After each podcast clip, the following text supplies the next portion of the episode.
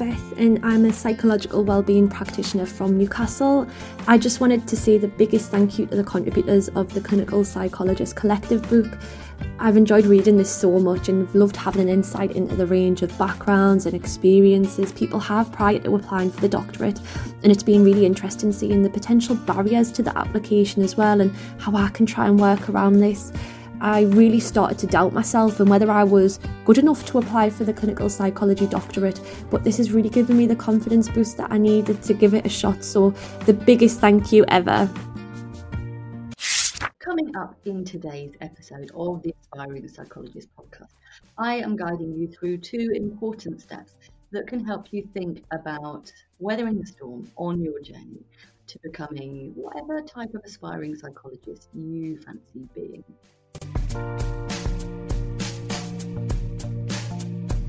If you're looking to become a psychologist, then let this be your guide. With this podcast at your side, you'll be on your way to being qualified. It's the Aspiring Psychologist Podcast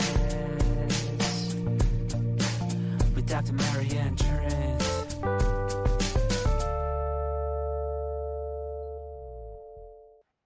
Hi, welcome along to the Aspiring Psychologist podcast.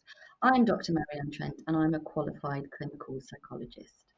Let's have a look what's in the locker for today's Marianne Summer Soundbites. The first is something to remember and to bear in mind, and that is that you are making a difference. No matter what stage of your career you're at, um, whether you're working with the clients you want to serve or whether you're working in some relevant experience role, or maybe even if you are still studying at undergraduate, I'm confident you're making a difference. The way you've been shaped, the way you've shaped yourself, the way you've grown, the way you reflect, the way you communicate, I'm confident that it's making a difference. It might be that you're doing it through advocacy, through through raising self-awareness in those that you work with, or even among your friends. You might be supporting those in your immediate circle I genuinely believe that your actions are bettering the lives of those around you and hopefully of yourself too. And honestly, you know, some people might say, Why do you do what you do? How do you do what you do? How can you begin to do what you do?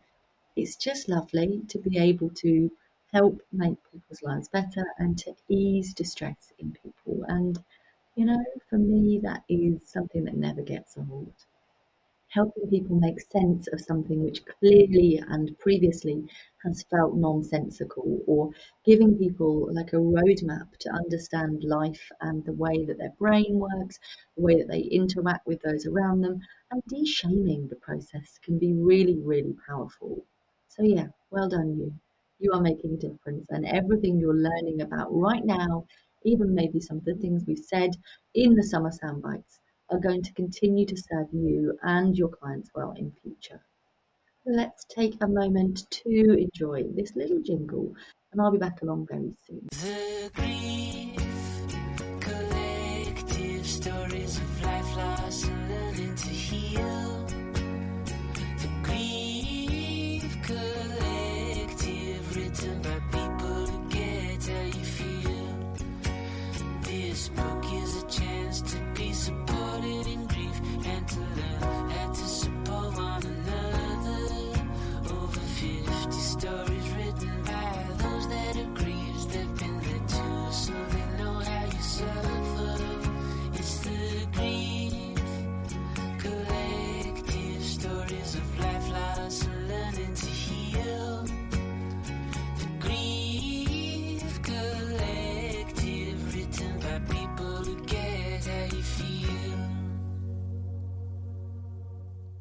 Ah, just love those jingles. I do feel like perhaps we ought to have done a summer soundbites jingle, but you know, make your own up and come back to me if you've come up with a good one.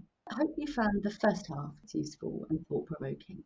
What did it evoke for you? Do come and let me know in my free Facebook group, the Aspiring Psychologist Community. So, at risk of going all American with this episode, the second of my musings for today You've got to believe in yourself. You've got to have faith in yourself and your abilities. You know, I think there's a lot to be said in taking away the I can't to the I cans, make it I can, thinking about what excuses we might be setting for ourselves about why we're struggling to do something, and thinking about how we can indeed do some of the things that might be on our goal list. Give yourself permission to apply for that job, to ask the questions in supervision, to put your hand up and ask a question in the MDT, maybe even lead or host an MDT meeting yourself so that you can cultivate those skills. You've got to trust in your capacity to learn, to adapt, and to make that meaningful difference in the lives of others. Believe in yourself. You've got everything you need. Now you just need to optimize it. Strengthen those muscles. And some of those muscles might be your self compassionate muscles. They might need thickening. And that is something we do do very well in the Aspiring Psychologist membership too. You might need to remind yourself of all of these things all of the things we've covered about self worth in the summer series, especially if you're having moments of self doubt or self criticism. I really hope that this journey of yours to becoming a qualified psychologist, or even for that matter, just working in mental health, is feeling fulfilling, it's feeling worthwhile. You and your commitment and your passion and determination are incredible and admirable, especially in this current culture of overstretched services and increased demand for mental health services and mental health professionals. Good job, you. So I hope you found this episode of Marianne's Summer Soundbites useful. I will look forward to catching up with you for another episode of the Aspiring Psychologist podcast from Monday at 6 a.m. Take care.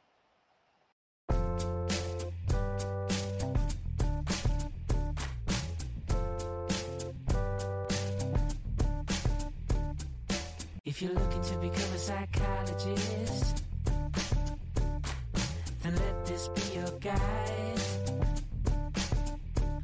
this podcast at your side, you'll be on your way to being qualified. It's the Aspiring Psychologist Podcast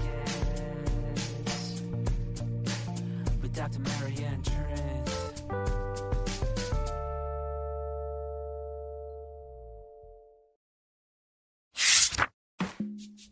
My name is Diakolola Amujo. I am a recent psychology graduate from Ireland. I am also an aspiring clinical psychologist. Dr. Marianne's book, The Clinical Psychologist Collective, has been so helpful to me on this journey to becoming a clinical psychologist. As I plan to continue postgraduate studies in the UK, I found it extremely useful that this book provided in depth information on the UK DClinPsy application process. I enjoyed reading about the experiences of both qualified and trainee clinical psychologists. The various narratives were my favorite part of the book, as everyone's story was different and it provided amazing insights into the clinical psychology journey. I would definitely recommend this book to anyone interested in psychology and aspires to become a clinical psychologist.